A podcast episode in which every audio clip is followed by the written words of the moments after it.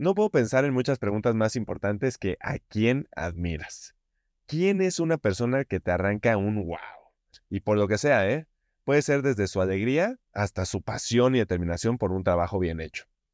Hoy me tocó estar con una de las personas que más admiro del ecosistema de las inversiones, casado con la idea de impulsar lo mejor de México a través de su especialidad, que son las inversiones en capital privado. Sebastián Miralles, fund manager y advisor del Fondo Soberano de Arabia Saudita. Cerca de dos horas de pura sabiduría financiera. Te invito a darle like, suscribirte y compartir este canal. Mil gracias por sumar. Esto es Rompiendo el Molde.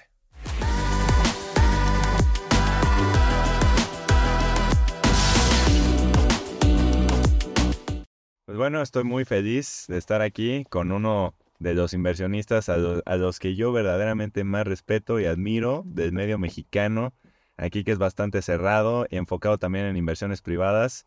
Sebastián Miralles, ¿cómo estás, mi estimado? Bienvenido. Muy bien, José, muchísimas gracias por tenerme, tenerme y me, honras con, con semejante introducción.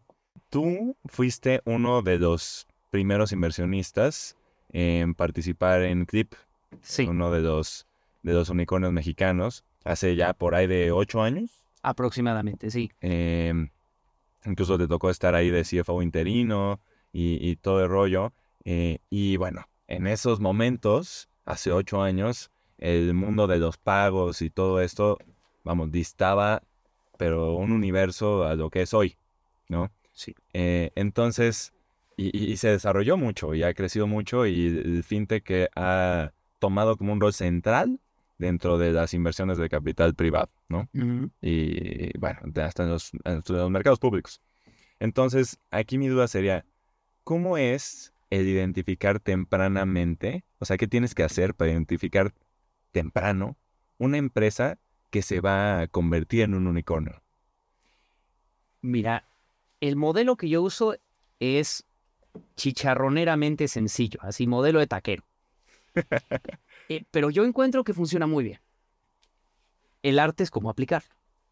Lo primero que te tienes que preguntar, y, en y va en este orden, lo primero es si esto es una buena idea.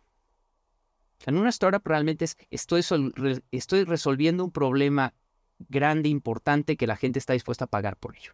O sea, estoy mejorando la vida de un número suficientemente grande de personas que esto tiene potencial.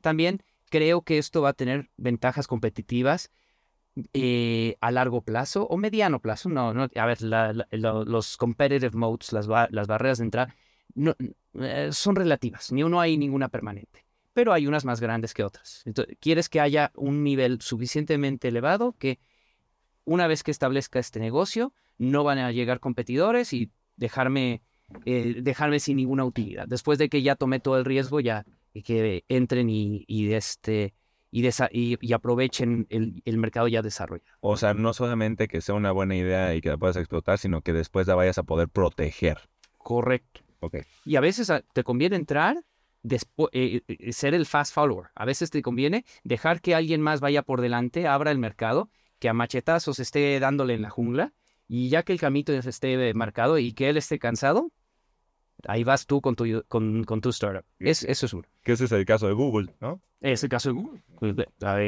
Facebook. La gente se olvida. Facebook definitivamente no fue la primera red social.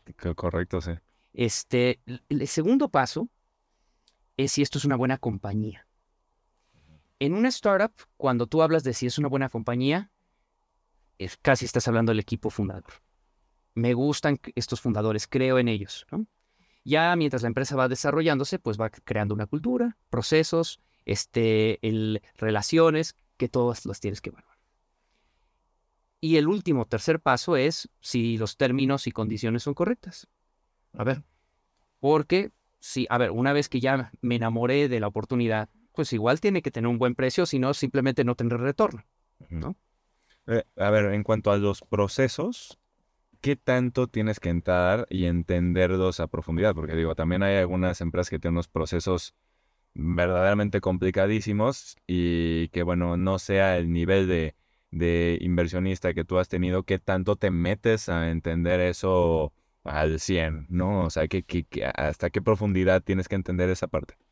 Mira, lo suficiente para que puedas tener un diálogo eh, educado con el CFO y el CEO de la compañía. O sea, si no puedes realmente entender el negocio de la compañía, pues estás más bien jugándotela por, por personalidades y gut instinct. Hay quien lo hace así, en etapa temprana, y a, mí simplemente no, pues no, me, no, es mi estilo. ¿No? Hay, hay inversionistas que son muy, muy exitosos haciéndolo así. Pero sí, mira, el, proceso es idea, eh, buena idea, buena compañía, buenos términos y condiciones. Y en ese orden, porque si no es muy peligroso. Hay gente que se va por los precios. Dicen, ah, es que yo quiero un play de fintech, quiero un, un online lender, quiero un payments platform. Y con que esté barata, le entra.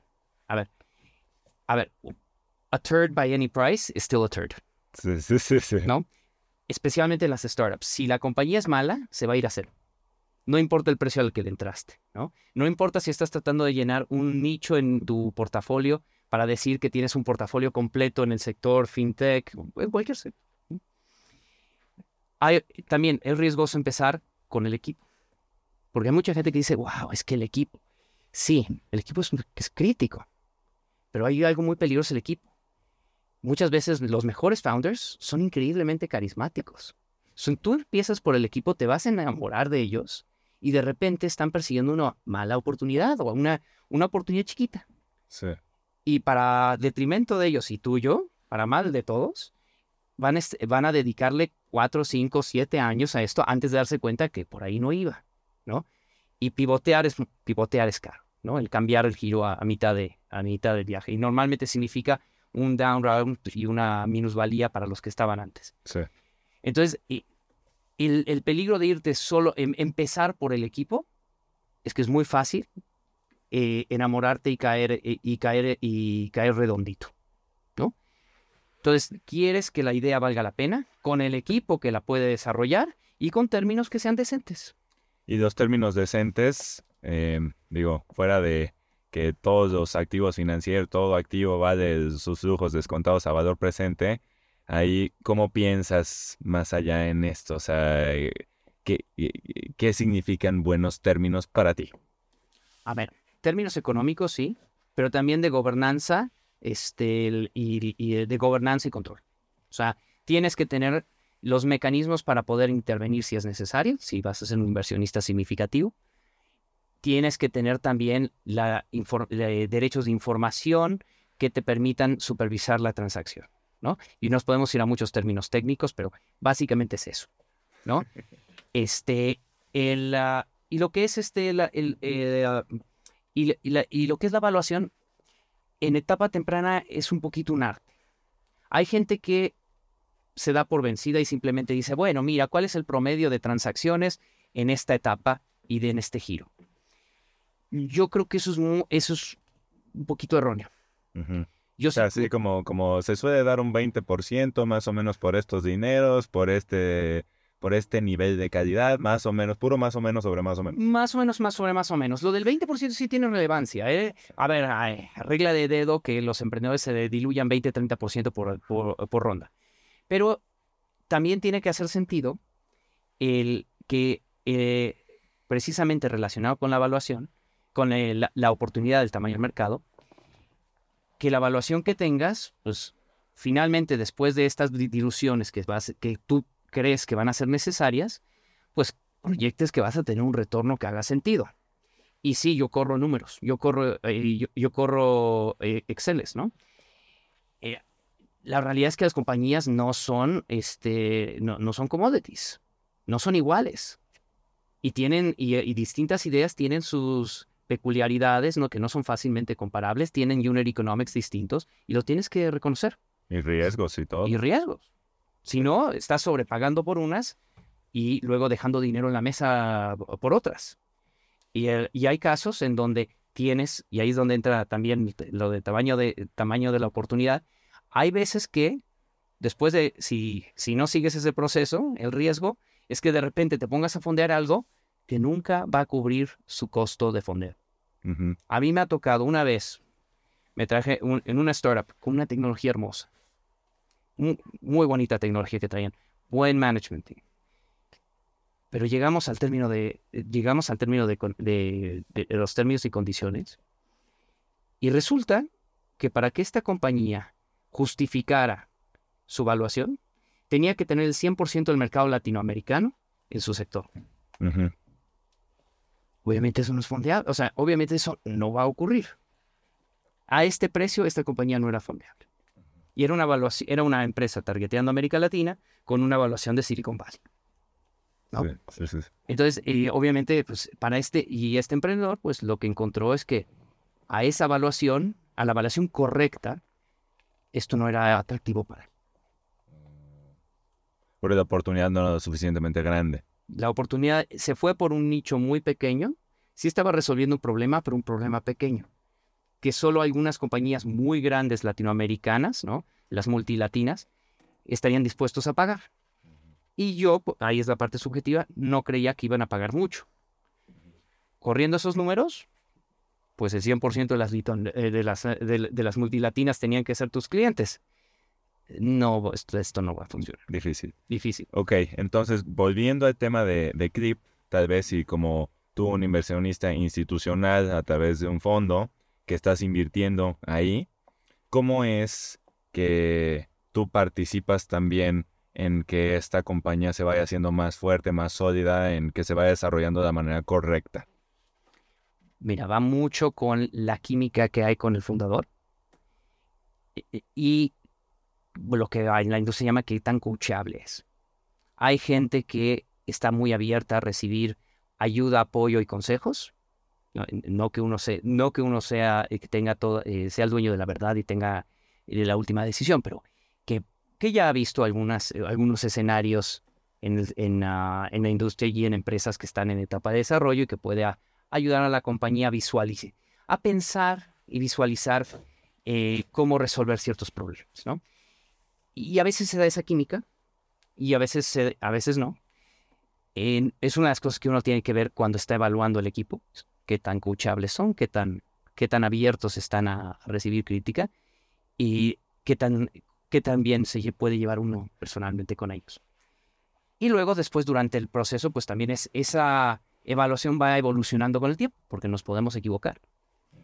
¿no? Entonces, conforme tengamos esa apertura esa, esa, y ese, ese diálogo abierto, podemos ayudar a la compañía más o menos.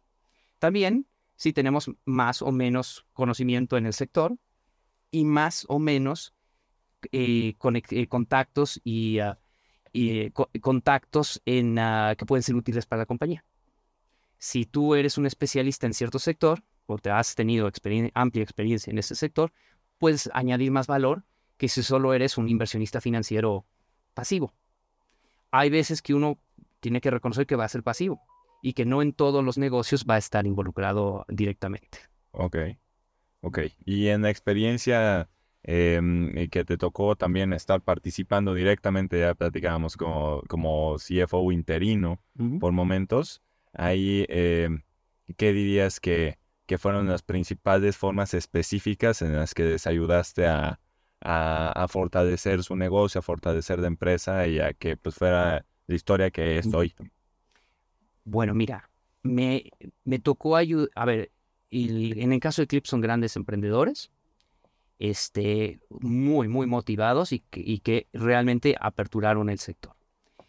Pero eh, faltaba un poquito de orden en la compañía. Simplemente cosas como cómo presentas la contabilidad, este, números que hay que, que hay que tener y, este, y cómo presentarlos a inversionistas institucionales. Cómo, qué, cuáles son las métricas que van a estar viendo. ¿no? Y fue un proceso de ayudar con estos temas. También ayudar a pensar en términos de la estrategia y traer a la mesa temas como el retorno sobre la inversión.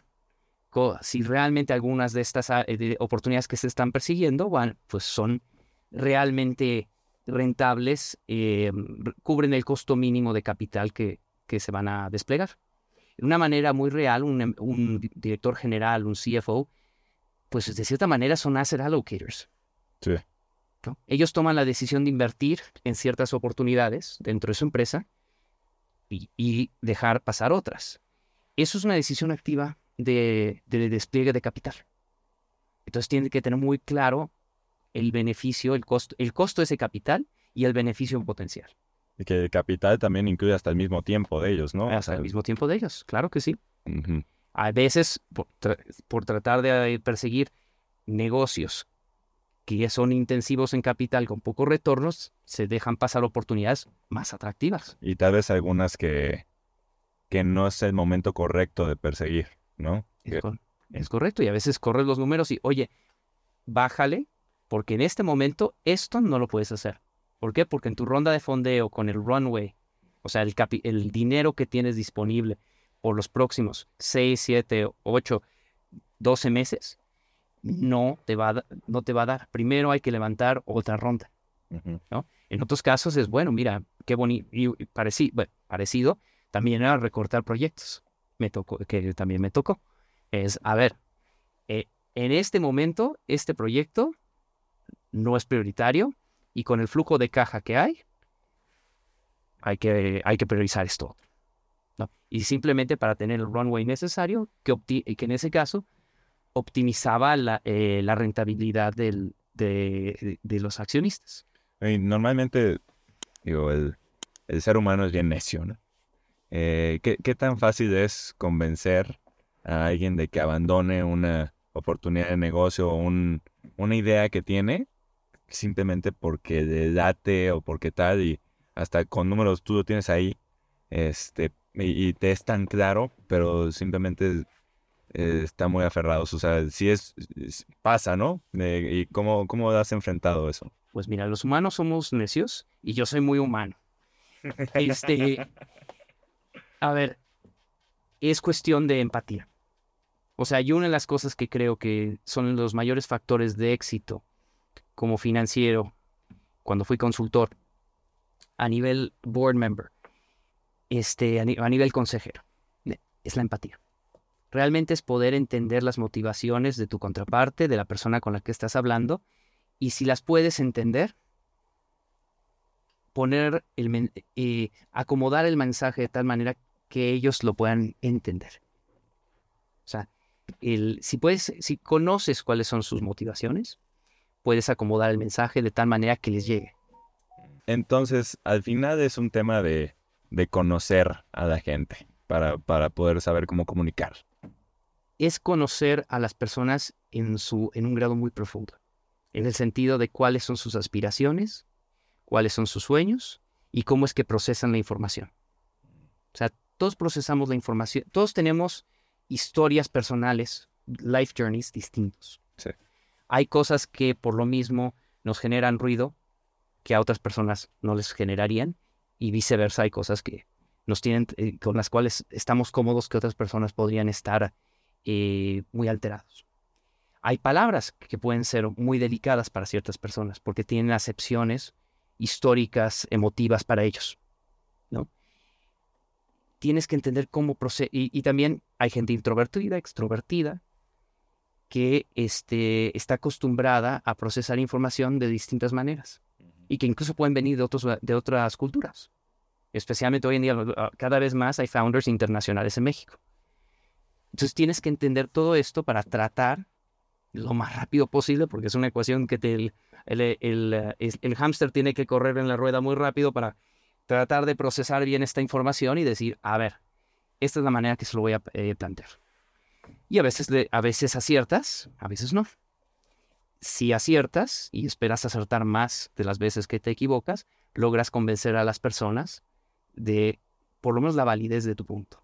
Quizás no logres que cambien de opinión o que hagan algo distinto, pero logras que te entiendan y quizás este, modifiquen su postura.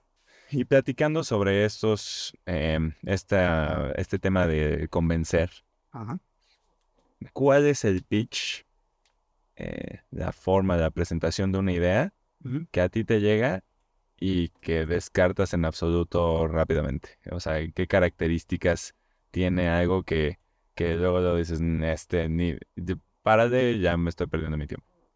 Mira, lo primero es si puedo confiar en alguien.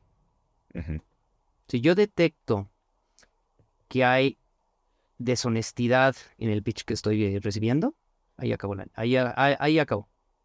Ahí acabó la sesión, ahí acabó la entrevista. Porque de vuelta, yo puedo trabajar, la gente puede y va a cometer errores. Eso no me preocupa. El conocimiento puede evolucionar, el conocimiento de un sector, la idea misma puede evolucionar, el MVP puede evolucionar. Pero si la persona es deshonesta y vamos a tener problemas de gobernanza, problemas eh, de, eh, problemas para poder confiar en la información y los números que uno está recibiendo, ya no hay ni que hablar. ya, ya, ya, empezamos con una, ya empezamos este, eh, mal la relación sin siquiera, sin, siquiera empezar a hacer un due diligence eh, profundo de, de, los números, ¿no? Entonces, que si alguien me presenta números que son obviamente fantasiosos y que deberían ser obviamente fantasiosos para un equipo de management, o sea, que ellos saben que están buscando engañar a alguien. Va ahí ya estoy ya muy alerta y ya, ya, ya la sesión, el pitch ya está 50% terminado, ¿no? Si encima al hacerles preguntas al respecto no lo reconocen o intentan verle la cara a uno, pues ahí terminamos, ¿no? Este, pero ese, eso es tu filtrado inicial. Porque si no puedes confiar en las personas que tienes enfrente, todo lo demás sobra. Sí, al final todo en el mundo está basado en la confianza. ¿no? Sí, no, a ver, una startup es un sueño empaquetado de un fundador en el cual tú te unes a ese viaje con un compañero de viaje.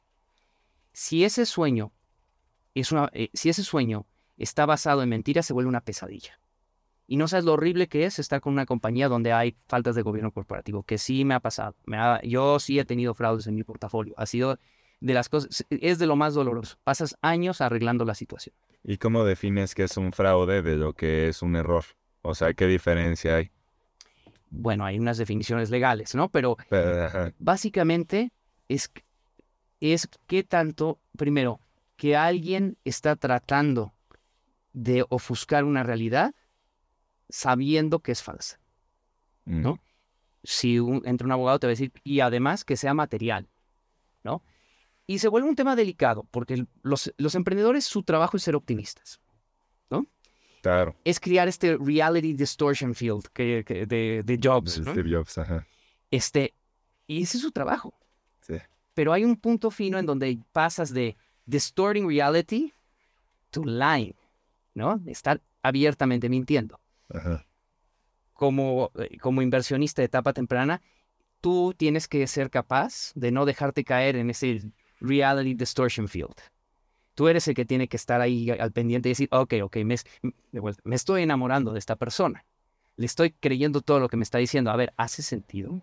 Let's take two steps back, ¿no? Y si no te hace sentido, te pones en alerta. Cabeza fría, cara. Cabeza fría, cabeza fría. Y es la parte donde la empatía y las habilidades, este, la inteligencia emocional pesan más que las habilidades eh, técnicas. De vuelta, Tempest es inteligencia emocional. Los grandes inversionistas tienen gran inteligencia emocional. Todo lo demás se, pueden, eh, se puede enseñar.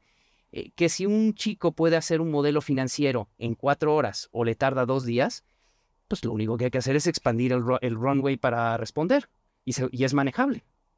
Pero la parte donde si no tiene las habilidades humanas, no tiene la ética, no tiene esa capacidad de, de, evaluar a las personas, este, y de vuelta, no puedes evaluar a las personas si no tienes tú en lo personal ética. Claro. Si tú eres una persona carente de ética, no vas a detectar a las personas que son carentes de ética, los vas a ver como normales. Y si tú tienes el, e, ese reality distortion field y lo que te digan te parece normal, vas a, pues estás atrapado. Y ahí es donde muchos errores ocurren. Ok. Bueno, entonces, platicabas ahorita sobre este, em, sobre algunos fraudes que has tenido tú en, en, en tu portafolio, malas inversiones. Malas inversiones. Eh, eh, eh, o sea, vamos, que te fue muy mal en algunas inversiones. Sí, no, en algunas me ha ido mal. En otras ha sido directamente situaciones de faltas de gobernanza. Y sí, sí ha pasado y también es una de las cosas con las cuales tienes que saber cómo reaccionar. Entonces, de estas, de todos sus portafolios de inversiones, quisiera preguntarte de los polos, ¿cuáles han sido tu mejor y tu peor inversión?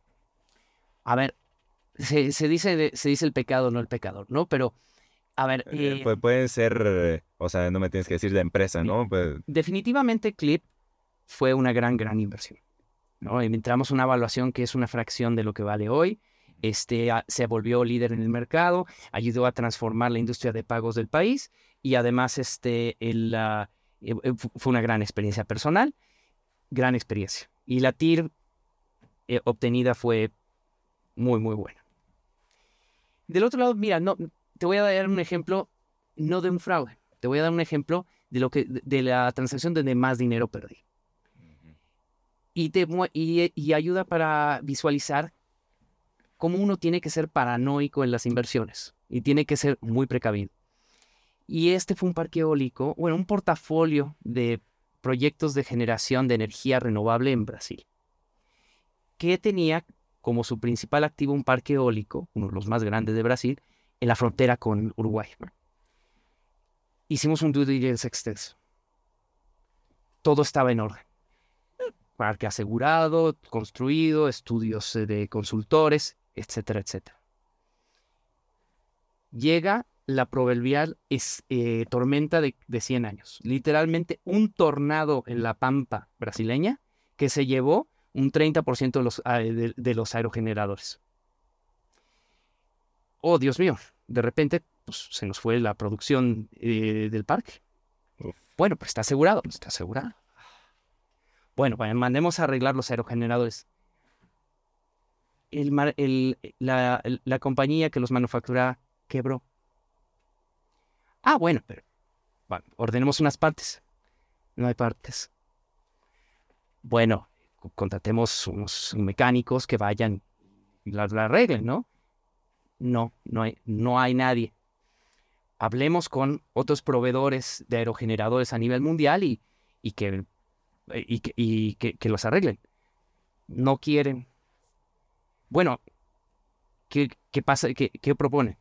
No, que tenemos que comprarles nuevos aerogeneradores. Bueno, con esto y con la falta de producción del parque, pues obviamente era un parque, como todo proyecto de infraestructura, muy apalancado. ujú, Wipeout del principal proyecto del, de- de- del fondo de este, bueno, este portafolio. Y de ahí, pues y, eh, a la misma vez, una minusvalía del, del, del, de este, del real bra- eh, brasileño. Y entonces, este, que nos, eh, como acabamos, este, con un 80% de pérdida. Doloroso. En un portafolio de energías renovables estabilizado, de gran calidad, administrado por uno de los mejores administradores de infraestructura en Brasil, pero cayó la tormenta de 100 años. Que caiga un acto de Dios. Cayó un acto de Dios y un pequeño error que no habíamos visto. ¿Quién había sido el- el- la compañía que había construido los aerogeneradores? No habíamos visualizado si íbamos a poder darle servicio a esos aerogeneradores. Lo dábamos por derecho de que, bueno, ya están, ya estaban instalados. Es obvio, una máquina se arregla. una máquina se arregla. ¿no? Y además, lo- los propios naceles, resulta que los, los naceles de, lo- de los aerogeneradores no son intercambiables con otras marcas. Teníamos que poner nuevos mástiles. Todo. Eh, al suena, a veces parece que los financieros somos, este, pues que somos anales, ¿no? Pero es que tenemos que estar al pendiente de ese tipo de riesgos, porque la tormenta de 100 años puede ocurrir. A mí ya me pasó. Y entonces, ¿cómo piensas en, en los riesgos? Tal vez en, en los riesgos contra los, el potencial, contra el, el rendimiento que buscas. ¿Qué es, qué es más importante para ti atender? Riesgos, 100%. riesgos. O sea, ¿y el riesgo puede ser qué? O sea, se define como un ¿qué tanto puedo perder? Si, ¿Qué pasa? O sea, ¿cómo defines tú el riesgo? Que, siento que el riesgo es el permanent loss, ¿no? Como... como Permanent loss of capital. así es. Sí. pero hay un, hay un porcentaje tal vez que es aceptable de tener en riesgo y un porcentaje que no. Entonces, más bien, ¿cómo es ese espectro y cuál es lo que tú estás dispuesto a, a correr? Depende un poco la estrategia, porque lo- lo- distintas estrategias pueden aguantar distintos niveles de pérdida.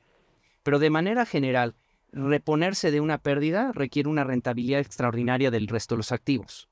Entonces es mejor tener una rentabilidad mm, por encima de la media o de lo esperado y no tener pérdidas que tener rentabilidad extraordinaria en algunas inversiones y luego pérdidas que se tienen que compensar. ¿no? Eh, el fondo de el fondo donde estuvo donde Andreessen Horowitz le entró a Facebook el, el original tuvo una rentabilidad muy mediocre o muy mediana llamémosla ¿por qué? porque estaba Facebook por lo menos el ticket original de Facebook pero tuvo una, un número desmedido de, de write-offs entonces a pesar que tienes una superestrella todo ese beneficio que generaste puede perderse por haber hecho inversiones mediocres del otro lado. Ahora, otra cosa fue que luego face, eh, Andreessen Horowitz eh, armó vehículos eh, paralelos específicamente para seguir invirtiendo en Facebook. Esos sí fueron los más rentables. Pero eh, tú cuando estás armando un blind pool, y en ese caso ya eso no era un blind pool, pero un, cuando estás armando un blind pool, no puedes estar seguro a ciencia cierta de cuál va a ser el desempeño de, todo, de, todo el portafolio y si se van a dar estos rockstars, ¿no? Entonces, pues, uno, crear la diversificación correcta, mitigar el downside y, este, y, y eh, saber evaluar el potencial upside que puede darse. Sí, esta, y es mi manera de construir un portafolio. ¿Significa que se te pueden ir home runs? Sí a mí en el portafolio eh, en el portafolio que armamos de Mexico Ventures, pues finalmente Mexico Ventures fue uno de los fondos más rentables de la historia de México. Pero se nos fueron un par de unicornios. No pasaron comité de inversiones, porque en su momento los veíamos demasiado riesgosos. Este, con modelos que no estaban suficientemente probados. En la etapa que a mí me gusta invertir, a mí me gusta ver que ya hay un product market fit. ¿no? que distintas personas te lo van a definir de, distintas maneras. Básicamente yo lo veo como que ya me probaste que tienes un producto que alguien va a estar dispuesto a pagar por él y que si lo logramos crecer, va a ser, este negocio va a ser rentable. ¿no? Y que ya mínimo ya hay ingresos recurrentes también, ¿no? Y pueden ser muy incipientes, pero que ya vimos que sí, se, sí hay gente dispuesta a pagar. Mi trabajo va a ser determinar si el tamaño del mercado es suficiente, si hay, va, a haber suficientes personas dispuestas a pagar por esto. Lo que platicábamos eh, al inicio, ¿no? Este, si el tamaño de la oportunidad, del problema que resolvemos es suficientemente grande y tenemos Positive Unit Economics, pues es un problema de escala. Ok, tenemos que invertir en escalar de manera sensata, sin quemar dinero en demasiada publicidad. Eh, los, los, los Facebook Ads, los Google Ads tienden a ser muy caros. Y si se disparan eh, sin una estrategia de medios bien estructurada, bien organizada, te, quemas toda la ronda en publicidad. Es muy fácil.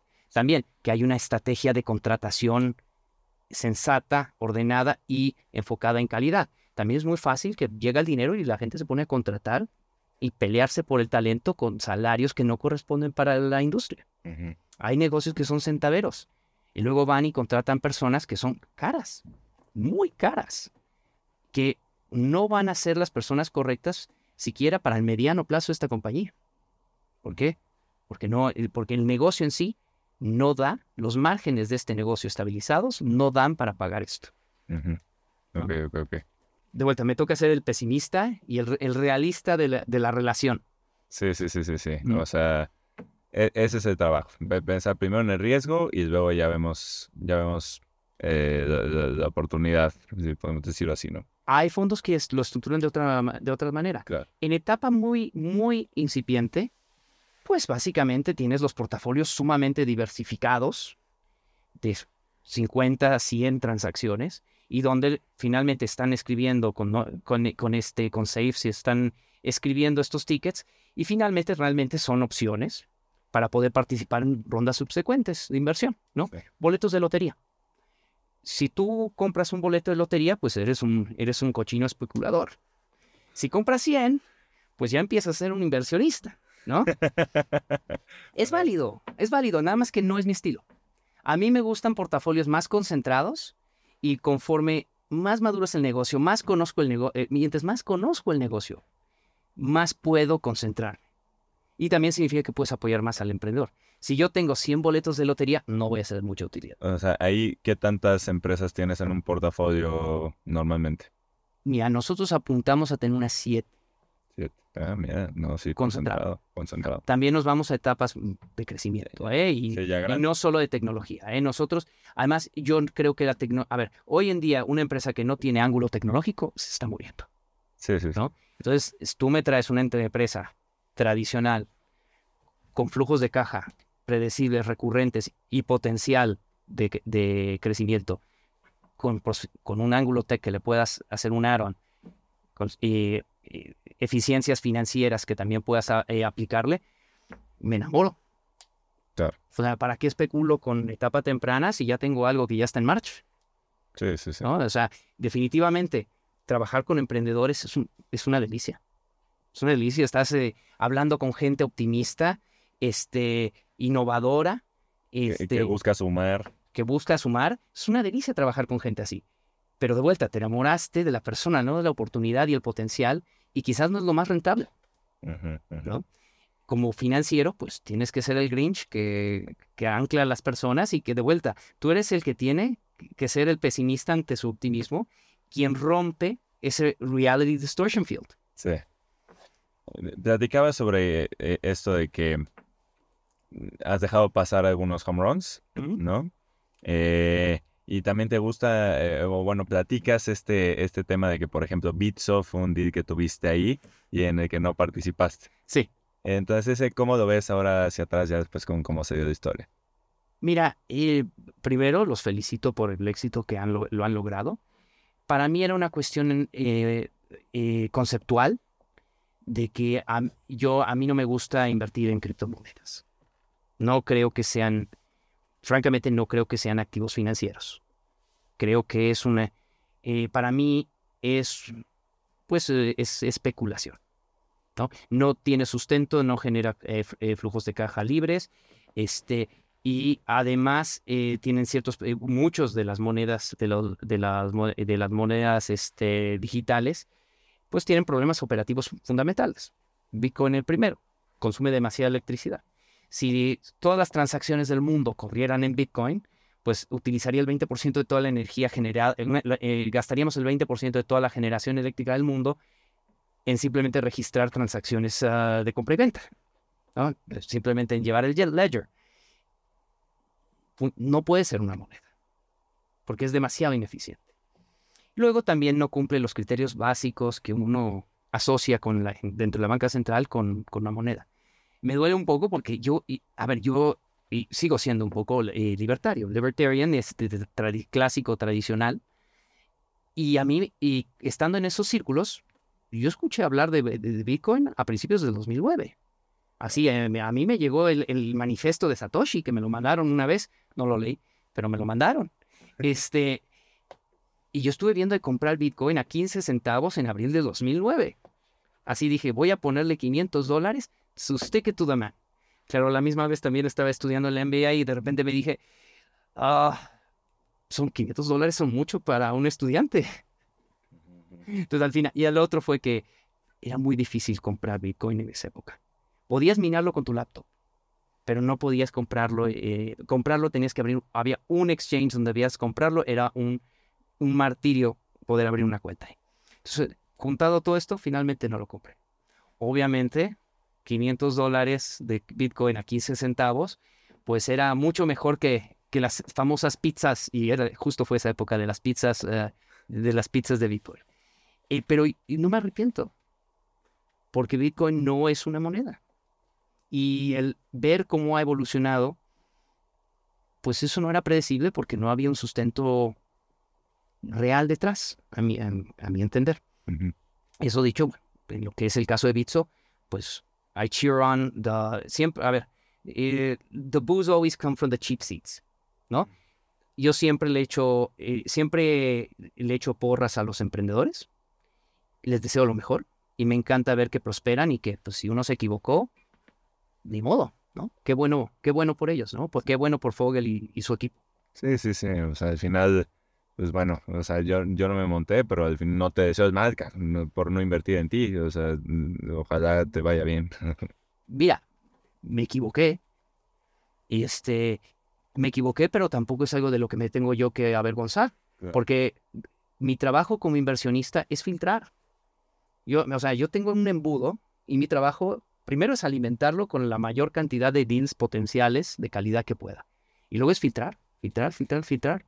Y al final quedarte con lo que vale la pena. Y nos fue bien. O sea, nuestro, ese fondo fue muy bueno. ¿Podría haber sido mejor? Sí. Oye, y aquí platicando también un poquito de la diferencia entre esto a lo que tú eh, le has dedicado tu carrera, que son las inversiones privadas contra las públicas. ¿Mm? O sea, ¿qué es lo que te dan estas inversiones privadas y por qué te gustan tanto sobre lo que es normalmente lo que jala más gente al mundo de las inversiones, que son los mercados públicos, el Warren Buffett y todo esto? Bueno, Warren Buffett siempre saca sweetheart deals, ¿eh? Siempre tiene algo privado. sus deals. también, ¿no? Siempre, siempre. Pero, a ver, yo lo hago desde el reto intelectual, porque es mucho, a mí me parece más interesante, porque recuerdas el filtro eh, que hablamos de idea, equipo, términos y condiciones, Sí. también aplica para, para empresas listadas, con una diferencia. Términos y condiciones no los puedo modificar, eso ya está en la mesa. En una empresa listada, el precio es el precio del mercado, con el float que puedo, dependiendo de mi estrategia de adquisición, puedo mover, puedo mover el precio, ¿no? Y los términos, los términos son los estándares de una acción, un título preferente, lo que sea que estoy comprando, ¿no? Es, esto establece cuánto de los activos, voy a, eh, de los flujos de los activos voy a recibir. Y si yo quiero modificar la estructura, cambiar la relación riesgo-beneficio, no puedo hacerlo. O no puedo hacerlo fácilmente. Quizás alguna estrategia de, de derivados, demás, pero en realidad tengo poco margen de maniobra. Intelectualmente, pues es menos estimulante porque además no puedes interactuar con, el equipo de management. Y si esa parte social y de vuelta estar rodeado de gente innovadora, eh, eh, emprendedora, te motiva, pues la pierdes de este lado. De este lado estás corriendo, y realmente estás corriendo modelos matemáticos, Exceles, para tratar de determinar si algo es barato o caro y tratar de determinar si de acuerdo a la información que ves te genera mayor o menor confianza la gobernanza ya preestablecida dentro de esta cajita de, eh, de- de este instrumento eh, público. ¿no? Entonces, es eso, eh, es, es una cuestión ya personal.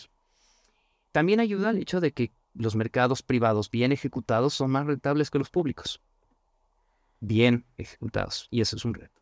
Y también mucho más orientados al, a largo plazo, ¿no? Como que permiten más la creación de valor, eh, sí, de largo plazo, porque no hay esta presión de los trimestrales y del diario, ver qué está pasando eh, con un precio y que si vendo o no y que es todo esto.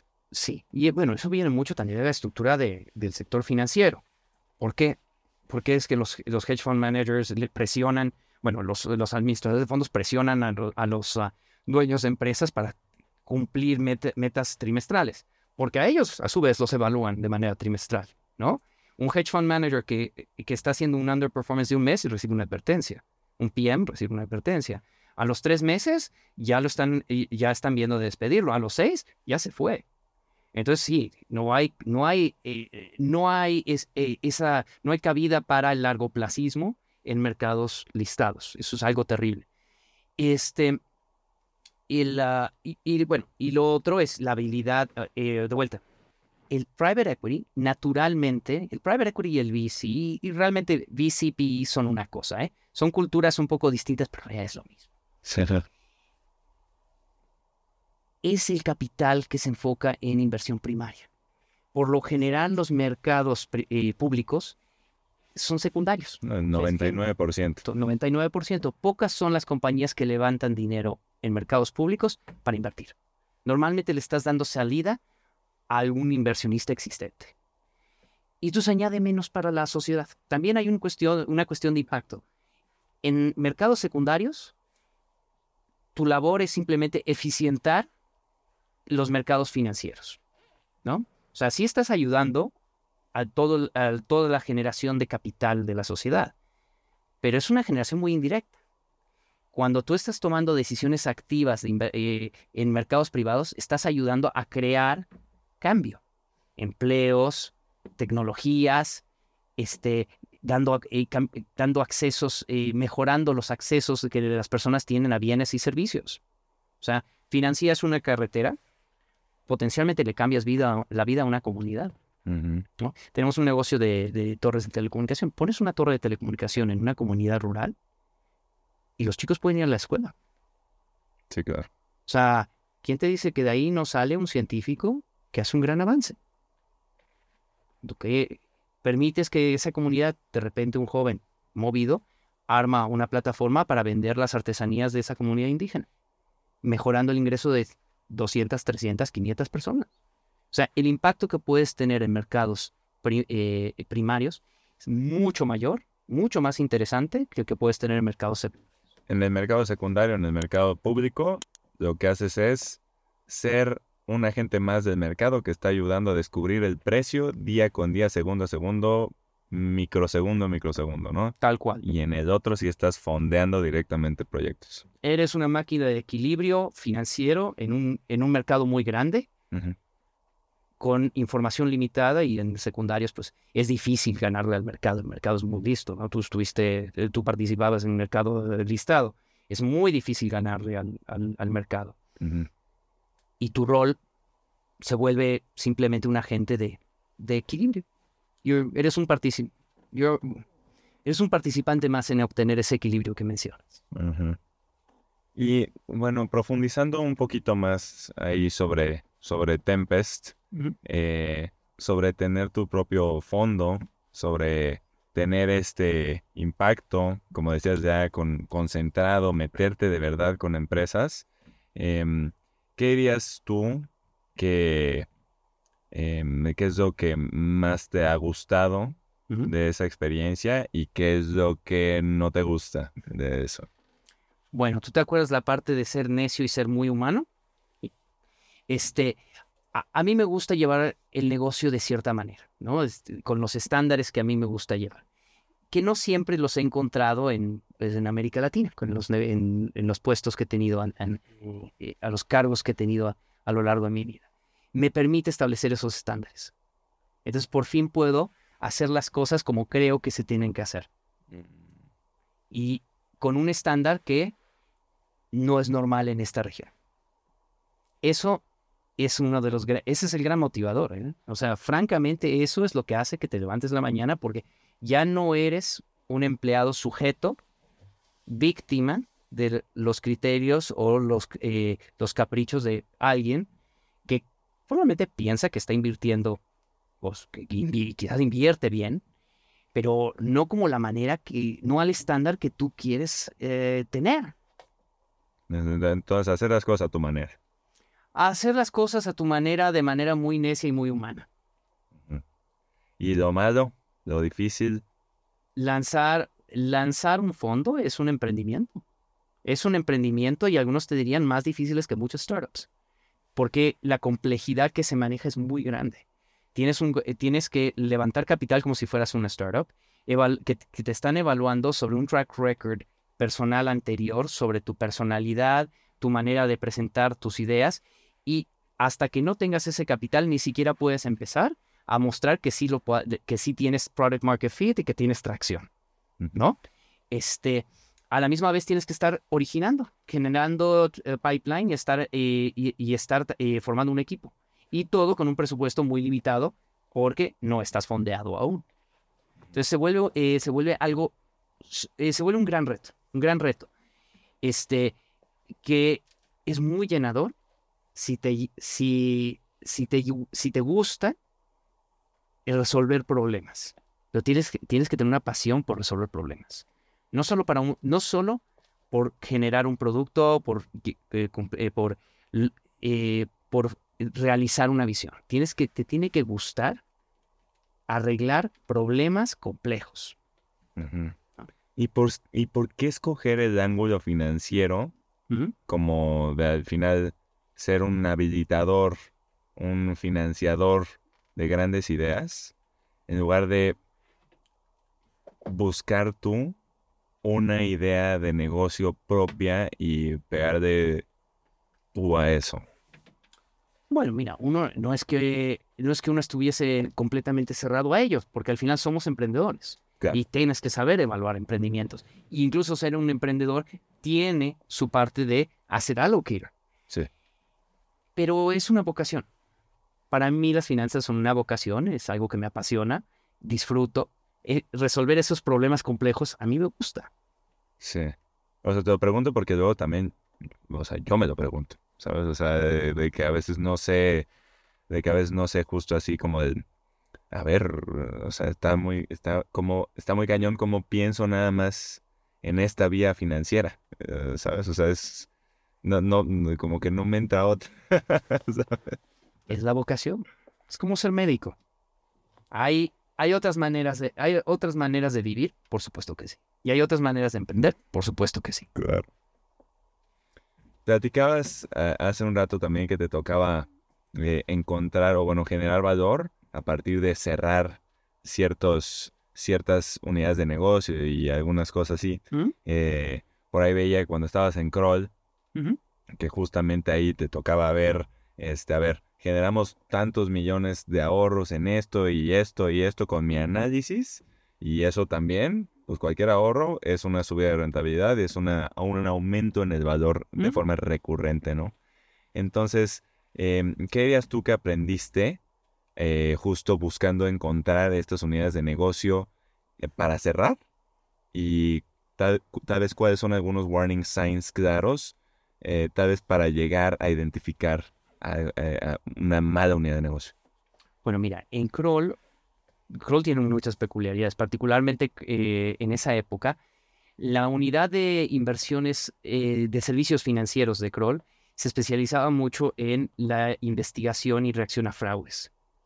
Me tocó mucho tratar en compliance y tratar eh, con la prevención y reacción a crímenes financieros, que en América Latina significa historias de horror y- y situaciones fuertes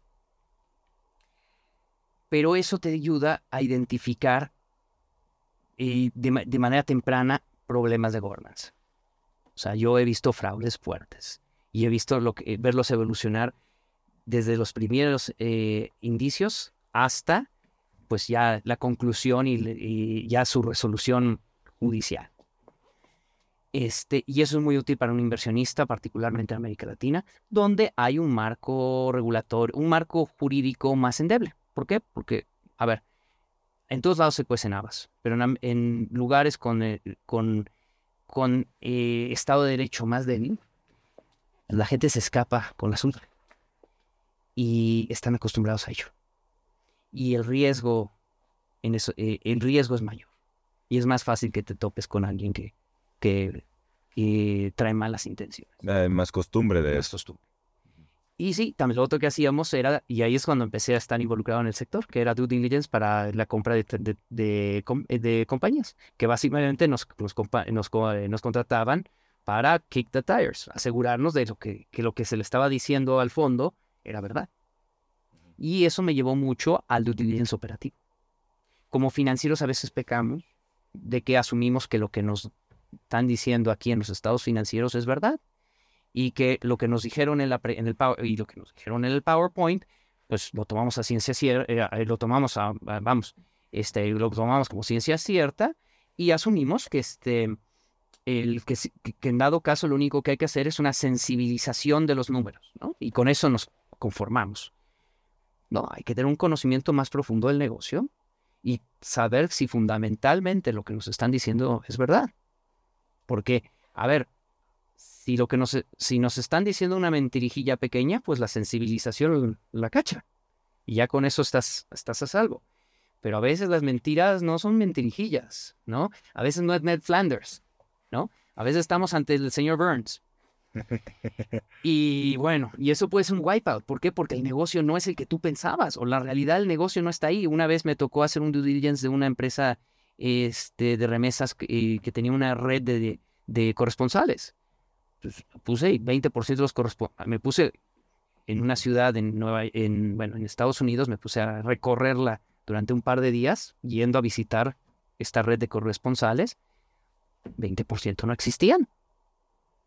Y lo que estaba comprando, lo que se estaba vendiendo era la red de corresponsales. Era realmente eso lo que quería el comprador y pues te mintieron. ¿No? Y esa transacción se cayó. Y es entonces es ir, pararte y ver, este, que eso también me, me suena mucho que pasaba en, en Brasil también, que te dicen unos negocios así gigantes y, y llegas y, oye, aquí, ¿qué? ¿De qué me está hablando? eso ni lo conozco, güey. El mystery shopper al extremo. Sí. Lo tienes que hacer. Tienes que, tienes que ir y conocer el producto. Claro que sí.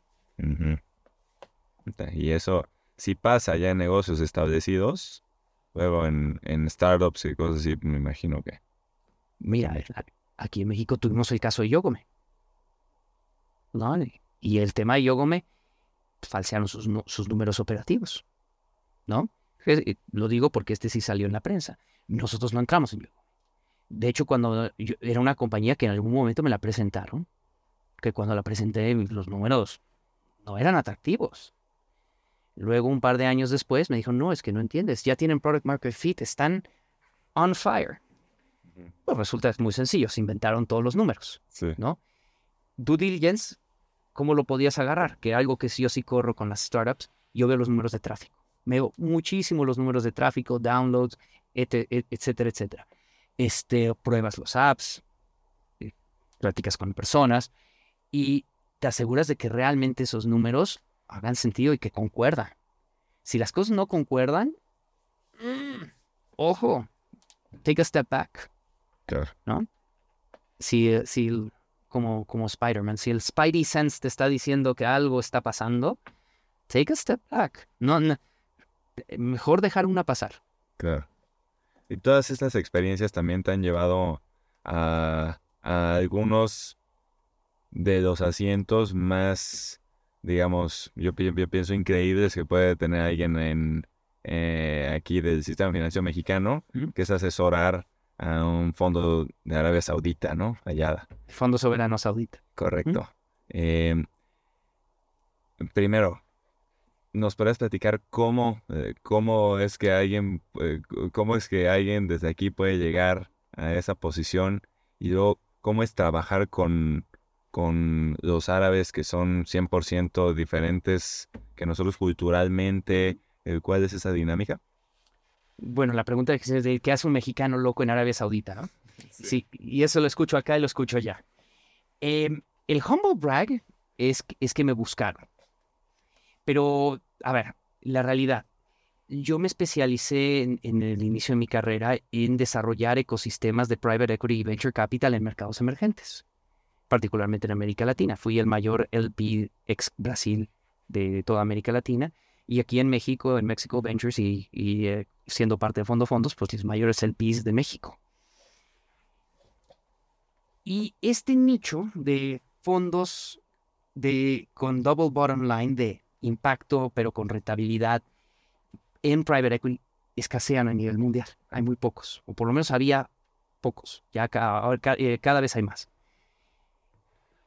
Y ellos que traían esta iniciativa contrataron a una firma de consultoría muy prestigiosa que se puso a entrevistar a expertos internacionales. a- Entrevistaron unos 12, ¿no?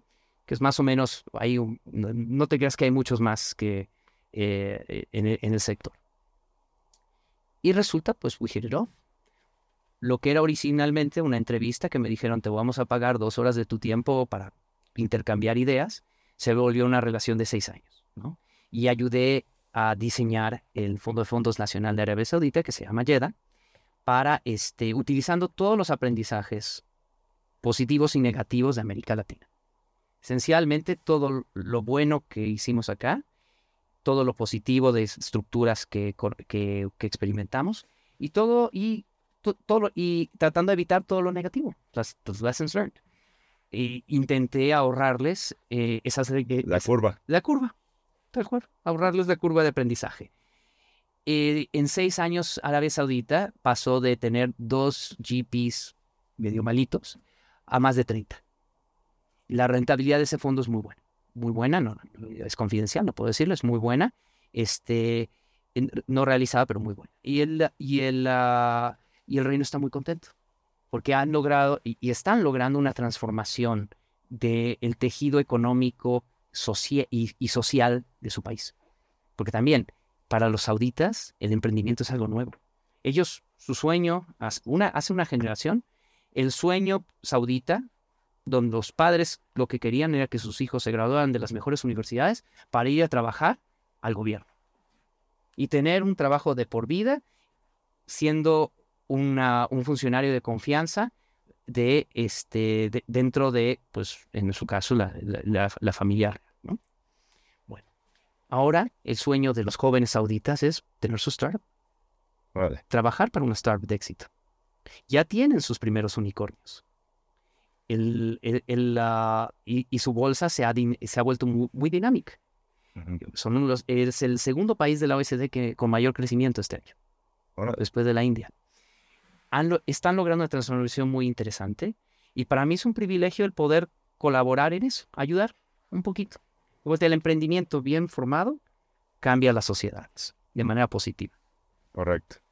¿Y, y qué dirías que ha sido lo más sorprendente, lo que más te ha costado traba- trabajo tal vez de trabajar allá? Eh, o, o qué tan fácil es ajustarse a esta cultura tan distinta? Mira, de vuelta viene la parte de la empatía. que ¿no? La gente, las sociedades, todos somos personas, no somos tan distintos. Y tratas de encontrar el ángulo de semejanzas. ¿Cómo somos similares más que cómo somos distintos? Dejas de lado las, las cuestiones superficiales de cómo se visten, qué comen, qué beben, qué no beben. Y te enfocas en cuáles son sus valores los sauditas son personas que se eh, que tremendamente motivados por la eh, bueno con gran sentido de familia igual que los latinoamericanos la familia es todo tú les hablas de la familia de los valores de, crecer de manera eh, de crecer de, crecer una vida familiar sana y ya tienes ya tienes un, campo bueno tienes un common ground para hablar con ellos ¿Qué con eso? Y es eso, entenderlos como personas. Más, y claro, tienen sus peculiaridades de hacer negocios. Los sauditas, por ejemplo, toman decisiones por consenso. Y están dispuestos a posponer las decisiones por varios meses si eso ayuda a generar consenso. Solo en casos muy extremos se rompe el consenso. El consenso también bastante concentradito, de- no son demasiados. los Bueno, que toman a ver, decisiones. La- eh, cada vez más, pero cada vez está, ese, est- eh, poder de decisión se, se está esparciendo más, pero sí, Ok. tienes algunos tomadores de decisiones que, eh, que tienen que estar de acuerdo. Ok. Y, se, y tienes que entender que a veces las cosas tardan y van a tardar a veces mucho tiempo. Y tienes que darles ese espacio. También, siendo diplomático, things have to happen, ¿no? And we are, y somos agentes de cambio. Entonces hay que saber empujar lo justo. Y para mí lo más difícil es quizás eso, saber cuál es ese equilibrio de cuánto empujar y cuánto espacio dar para que se vaya desarrollando eh, e- esa dinámica de manera natural, que se desenvuelva. Y también la cultura misma, que ha estado cambiando. ¿Qué tanto espacio das para que las personas vayan adaptándose a, mejores prácticas internacionales de, de trabajo? ¿no? Jeddah, eh, una de las cosas que hicimos fue establecer criterios internacionales de, para los fondos en los que se participan. A ver, siendo muy técnico, ILPA. ¿no? Metimos eh, eh, estructuras de ILPA. Al principio una resistencia tremenda, tremenda. ¿Por qué? Porque eran estándares que viniendo de ser estándares de información y, ah, que, que no estaban acostumbrados en la región. Lo poquito que había no, no, seguían, no seguían estándares de, de, flujo de información, transparencia co- como esos. Se implementó con una tropicalización y lentamente ha ido avanzando y ahora ya se ha vuelto el estándar. Y ha significado, entre otras cosas, que pues, más familias, más, más high net worth individuals están dispuestos a invertir en estos fondos. ¿Por qué? Porque hay más información, más transparencia, más confianza. Tal cual. Totalmente. Órale. Y, y entonces, digo, ahí eh, con los con los árabes ya te tocó. También no sé qué tanto eh, toda esta empatía se ha venido generando de, pues, de que te ha tocado vivir en diferentes lugares del mundo. ¿no? De- te ha tocado vivir, trabajar, estudiar, eh, eh, que si en UK, en España, en, Caracas, ¿no? Este, eh, ¿Cómo, cómo ves ese caso de, de Venezuela? que te tocó estar allá, justo mientras venía pues la caída eh, de, de, un país que por momentos fue una potencia brutal y, y que ahorita ha terminado muy mal. Bueno, esa en particular es una, una, lección dura, ¿no? Este, a ver, yo, yo he sido muy privilegiado en mi vida. Mi padre era diplomático mexicano, este, diplomático y escritor. Y bueno, desde pequeño estuvimos viajando. Yo eh, con él eh, vivía en cuatro países. Ya después yo, por mi trabajo y por ser un culo inquieto, eh, viví en otros cinco. Este, y sí, esa etapa temprana ayuda mucho a abrirte a culturas.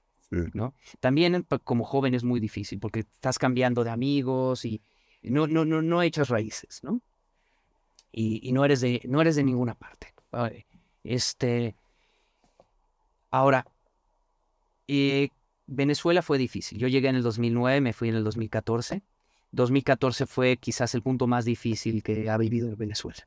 Te hablas con venezolanos, este, si ya la sociedad, el país, la economía dejó de funcionar. Fue el momento del precipicio, ¿no? El precipicio.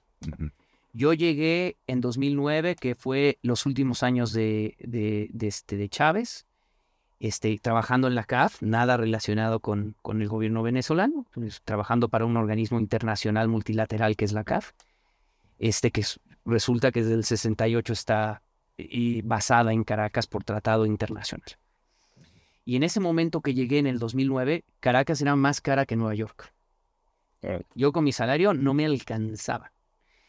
Llegamos cuatro años después, ya fast forward cuatro años después y no, se había desplomado la moneda, este, en la, uno, bueno, uno que ganaba en dólares vivía como rey, pero veía la miseria que se formaba alrededor. Y eso te da mucho respeto para las fuerzas del, mercado. Si quieres, el capitalismo bien encausado, creativo. Eh, es, muy, es, muy es muy peligroso cuando los gobiernos se ponen a, intervenir en eh, y sobreponerse a las fuerzas de mercado. Hay momentos donde ah, ah, el gobierno tiene que eh, intervenir cuando hay ineficiencias y, de mercados cuando el mercado se rompe. A veces también, para bien o para mal, pero el mercado siempre está sujeto a cierto marco. Y a veces el marco no era idóneo o ocurrieron cuestiones que no eran predecidas y el, y el gobierno tiene que intervenir.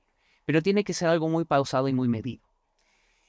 Lo que vivió Venezuela fue un gobierno que intervino en todo, particularmente, lo, probablemente lo más destructivo fue el tipo de cambio controlado que llevó a, absurdos, donde era más barato comprar pasta italiana varila de lujo a local, la más barata local. Y lo reducías eso a todo. La base industrial local quebró, porque simplemente no era competitiva con ese tipo de cambio. Llegabas a... Y con esto empezaron a meter controles y controles sobre controles para tratar de no, en vez de reconocer una realidad económica, de evaluar, manejar eh, em, devaluar la moneda y reconocer la realidad, pues empezaron a meter parches. Y esos parches eventualmente llevaron a que se descompusiera completamente la economía y que hubiera escasez de productos básicos y gente con hambre en un país que alguna vez fue el país más rico de América Latina. Sí. ¿Y, y, cuándo es o cuál es la señal que te indica que lo que tienes que hacer es devaluar? Bueno, esa es eh, teoría, eh, teoría monetaria y sí, tomé mis cursitos de banca central. Eh, pues es larga, pero... la versión acá resumida. Resumida. Mira, va a depender un poco de qué tan desarrollados están tus mercados, porque si tú tienes un mercado nacional desarrollado con alta liquidez, el precio de tu moneda va a ser relativamente... Va, a ser... Se va a mover menos porque tiene volumen. Sí, igual que una acción. O sea, tu, Pepe, tú si tienes una acción con mucho, con mucho float, mucha, mucho volumen, pues puedes comprar, vender y la afectas poco.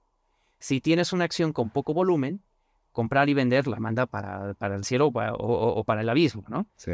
Y pasa parecido con una moneda, con una moneda soberana. Si no tiene volumen de transaccionalidad, si es una economía chiquita, va a ser una moneda muy volátil. Sí. ¿No? Y si es volátil, pues riesgosa y es difícil que eh, y es difícil hacer negocios. Ahí es cuando entra la tentación del Banco Central de estabilizar, que eso es válido. Pero luego esa tentación en manos de políticos se vuelve la tentación de manipular el valor de la, de- de la moneda Ujú, y llevarlo a niveles que no son sostenibles. O sea, en vez de simplemente y controlar, smooth out the smooth out the volatility, lo que haces es directamente tratar de cambiar el precio, que es distinto, ¿no? ¿Cuándo tienes que mover una moneda? Cuando estás cambiando el precio. Cuando el precio de la moneda ya no refleja la, la oferta y demanda de esa, de, de esa moneda.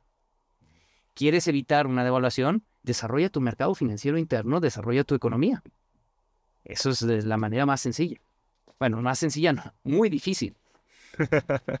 Claro, claro. Pero la, la- la que de fondo sí cambia el valor, pues. México, ¿por qué la moneda mexicana es mucho más estable que otras eh, monedas de mercados emergentes?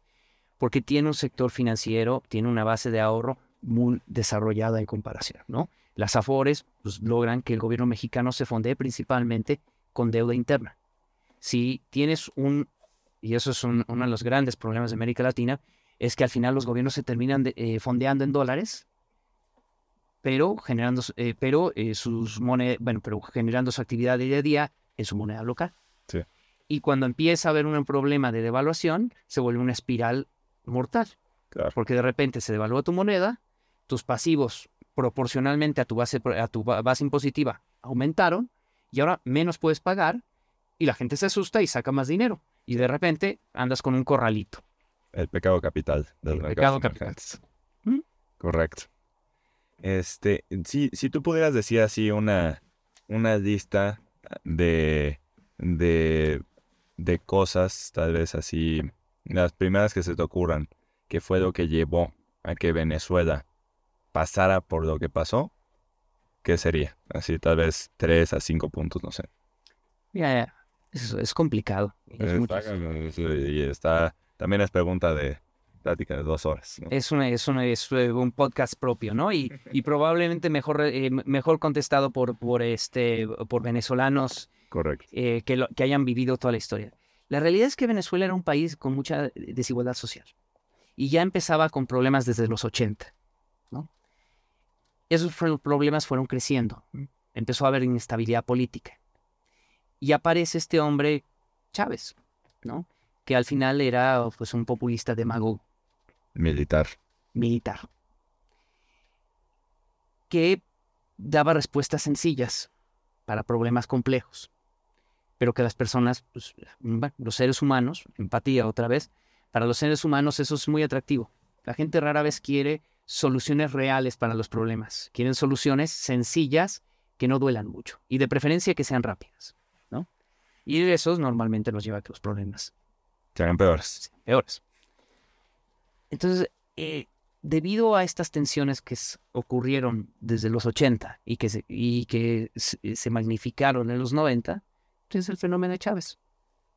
Y es un fenómeno que nace de la des- desigualdad venezolana.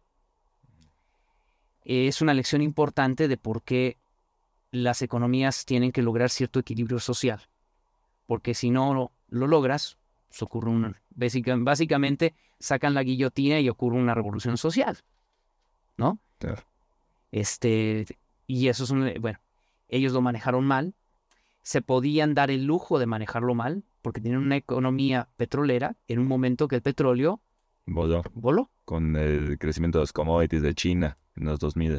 en los 2000, el petróleo a 140. Sí.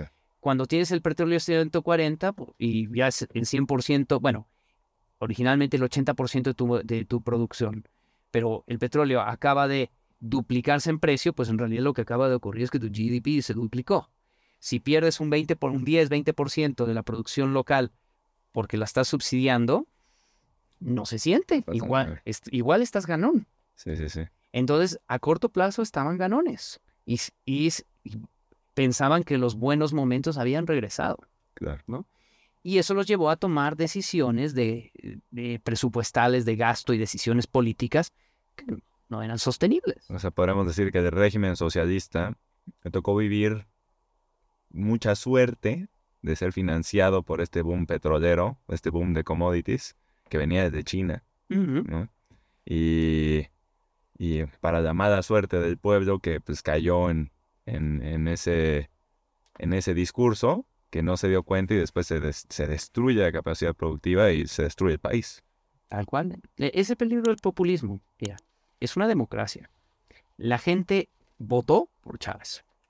Claro. Votó por estas decisiones cortoplacistas que al final destruyeron el país y su propia calidad de vida. Ujú. Eso es uno de los riesgos. Un, un commodity boom en una economía no diversificada trae ese riesgo. Y por eso también son tremendamente cíclicas estas economías, porque al final llega un partido al poder, administra esta prosperidad, inevitablemente ocurre el ciclo de los commodities y de repente se va y ahora to- toca otro régimen que le toca arreglar el problema. La gente normalmente culpa los problemas al régimen que lo está arreglando, por cierto. El que le tocó arreglarlo normalmente es el culpable. Sí, sí, sí. Y uno añora por el régimen de la prosperidad que había antes. En Argentina el peronismo. Sí, sí, sí, sí. ¿no? Es que vivíamos antes eh, mejor con, eh, eh, eh, con Perón. Fue la época de oro, por lo cual no es cierto. Pero ese es el discurso. Y la gente lo recuerda así. Pero no entiende que eso, se, eh, eso puso las semillas de todos los problemas que tienen hoy en día. Claro. Y se da el ciclo una y otra vez. Porque como son seres humanos, no aprendemos. Sí, sí, sí. A mí me re- recuerdo estar allá cuando estaba el, el boom de Macri, para buscar invertir en activos petroleros en, en, en Vaca Muerta, allá, La vaca muerta. eh, en Vaca Muerta. en el- o sea, un, un espacio que era mejor que Eagle Ford, que, mucho, que muchos de los mejores lugares para hacer shade en Estados Unidos y en el mundo, ¿no?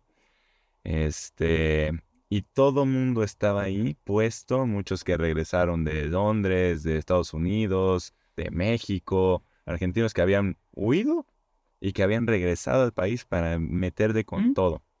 Y nada más porque se pasaron de tueste, porque no les prestaban en, en pesos argentinos, tuvieron que levantar deuda en dólares, nunca la armaron y se les fue, se les fue. Sí. Y el culpable es Macri. El culpable es Macri que le tocó a tratar de administrar los problemas que existían Sí. y al día de hoy todos los problemas de Argentina culpan a Macri. Ya ha pasado, eh, ya son casi cinco años y siguen culpando a Macri. Y seguramente van a pasar 15 y van a seguir culpando a Macri. los peronistas seguirán cul- culpando a Macri. Ahora vamos, todos son peronistas. La, situación en Argentina es que tienes peronistas de derecha y peronistas de izquierda. Es un partido un poquito raro, ¿eh? Hacer negocios en Argentina es un deporte de aventura que no se lo recomiendo a nadie. Sí, está difícil. Oye, y también, digo, ahorita platicamos sobre el, sobre Venezuela, Argentina, que lamentablemente tiene inflaciones, digo, abajo de 20% nunca se ve y ahora recientemente está ahí del 100%, ¿no? Eh, algo terrible. Em, aquí en México, digo, cuando empezaba el sexenio, había mucho, eh, mucho, mucha plática, mucho miedo también de que México pudiera caer en un escenario de Venezuela. ¿Tú qué crees en cuanto a, posi- a la posibilidad de que eso pueda existir en México como un escenario que verdaderamente tenga una posibilidad? no es un escenario creíble, habiendo vivido Venezuela. México no es un petroestado donde el, el gobierno simplemente pone un popote en la tierra y saca petróleo, ¿no? Eso, eh, eso es un negocio muy sencillo, además los, los venezolanos hasta lo subcontrataban, ¿no? Hay ingleses, americanos, rusos, italianos, ¿no? Este, nosotros tenemos una, economía compleja, dinámica, de mercado, eh, altamente exportadora, que si te pones a jugar con las variables, se le caen las ruedas. O sea, esto no es que puedes hacer mucha tontería. Entonces, este, el- un escenario venezolano es simplemente insostenible. Si alguien lo intentara hacer, el, el pushback de la economía, ¿no? La reacción de la economía y por ende de la sociedad, no lo permitiría. ¿no? Y lo hemos visto, no se dio. Yo, o sea, eh, a ver, eh, uno puede tener sus desacuerdos con el gobierno, pero esto no, definitivamente no ha, no ha sido Venezuela. No, en el caso. Este, y, y, y por qué? O sea, ¿por qué es que no puede ser? Eh, ¿qué, qué son algunas de las características que nos definen em, como, como sí, como que ese es un escenario que de verdad no. O sea, el, el quien te lo venda está haciendo puro, digamos, eh, anda maltripeado o está vendiendo una campaña de miedo, básicamente. Sí, y el miedo vende. El ser humano, Sí, claro. la codicia y el miedo, esas son las dos cosas que mueven a los seres humanos, ¿no? Y el miedo a veces más. Fear of loss. Este, el, y hay gente que lo hace por agendas políticas y hay gente que lo hace porque auténticamente tiene miedo. Es, una, es muy fácil que la gente se asuste. Y no hay cosa más cobarde que el dinero. El dinero es cobarde. Bueno, entonces, Frases son. entonces, este, el, ah, a ver, eh, a ver, este, tú tienes primero que México logra fondearse localmente. Sí. no cae en el pecado el capita- el pecado original de mercados emergentes. Dos, esta parte de una economía de exportación. Tres, una economía diversificada compleja. Este, cuatro, una sociedad conservadora y, y, eh, bueno, principalmente conservadora, pero ta- y con también este, grandes diferencias y diversidad en su composición, que significa diversidad de intereses y diversidad de, eh, de pensamiento, ¿no? Eh, bueno, se puede contradecir un poquito con la parte de conservador, pero el mexicano en general sí es conservador. Eso no te abre mucho a un escenario venezolano de izquierdas. El mexicano, de hecho, si tú hablabas con el mexicano promedio, se asustaba, ¿no? Entonces, la economía, básicamente, se le si tú intervinieras de la manera en que Chávez intervino en Venezuela, a la economía mexicana se le caerían las ruedas. Y de manera muy rápida. Bajaría el estándar de vida de las, eh, personas, aumentaría el desempleo, tendrías problemas sociales en la calle. Este, que en algunas comunidades rurales mexicanas los problemas sociales son violentos. Este, eh, el gobierno no podría, no, no podría eh, aguantar el, el costo político de un escenario así. Ujú. Entonces, pues, no ocurre. Hay intervenciones y ha habido eh, muchas y algunas cuestionables.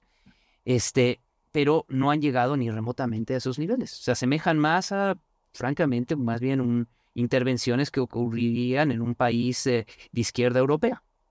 O sea, yo creo que estamos más en un escenario como eso, una Francia, ¿no? Sí. Con todas las debidas razones de que México obviamente tiene problemas de gobernanza y de corrupción que no son los europeos. Claro. Le seamos claros. Y pues, tampoco tenemos la deuda que tienen los güeyes. Tampoco tenemos la... México es uno de los países que, por, por fortuna, está menos apalancado. Sí. Este, y que es poco usual, a ver, es poco usual en un país emergente. Sí.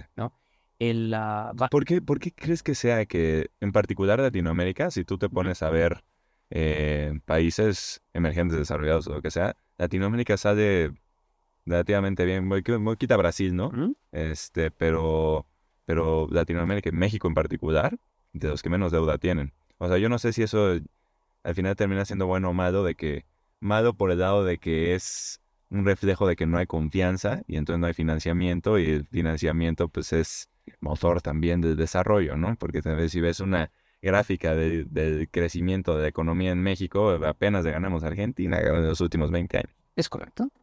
Pero yo, fíjate, yo estoy en desacuerdo. Yo no creo que el rol del gobierno es apalancarse para promover crecimiento.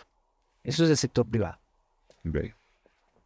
El gobierno tiene que aprender a vivir dentro de, de sus límites, hacer inversiones en infraestructura de manera razonable y de, y de, de manera de manera medida que se vean los costos-beneficios y cubriendo el costo del capital. ¿no? ¿Por qué estamos desapalancados? Porque tuvimos que. Porque América Latina pasó por una serie de crisis financieras, crisis mon- monetarias que pues, nos obligó a disciplinarnos. Y entonces llegamos a la situación actual donde el mundo está de repente enfrentando tasas de interés, bueno, un aumento en tasas de interés histórico, que el, el movimiento que ha habido en las tasas no, eh, no había ocurrido en la historia, en los años 30. La inversión de la curva de bonos que, eh, que, tra- que trae Estados Unidos es la mayor desde la Gran Depresión. Quedamos claros, estamos en un momento muy sui generis. Y están, por, están bien, hay matices de una crisis de confianza monetaria en estos países del primer mundo que ellos no lo habían, no lo habían vivido jamás o no lo habían vivido en los últimos 70 años. ¿no? Nosotros acabamos de pasar por ello relativamente hace poco. México un poquito menos porque realmente estamos hablando desde el 97, pero se, eh, se, instauraron prácticas muy conservadoras en el sector financiero mexicano. Ahí también viene mucho a influir la cuestión de haber creado las AFORES, ¿no? Y el beneficio que generó para la estabilidad económica de, del país, ¿no? Y eso igual pasó con las AFPs en, Chile, y, en, Perú, ¿no? Que ha ayudado mucho. En, en, Argentina las estabilizaron, las nacionalizaron y bueno, eh, pues ya se gastó ese dinero, ya se gastó. al final, un sistema de pensiones, aunque no se ha definido por el gobierno lo que se invierte, como naturalmente invierte tanto en deuda gubernamental del mismo país, te sirve como un agente regulador del mercado, de cierta manera, autofinanciador, ¿no? Tus trabajadores te están trabajando, te están financiando el Estado. Tú lo dijiste, es autofinanciamiento. Las Afores en realidad es un vehículo público-privado. La gente no le está dando su dinero por voluntad, es por reglamento. Tú nada más eliges a quién se lo das, ¿no?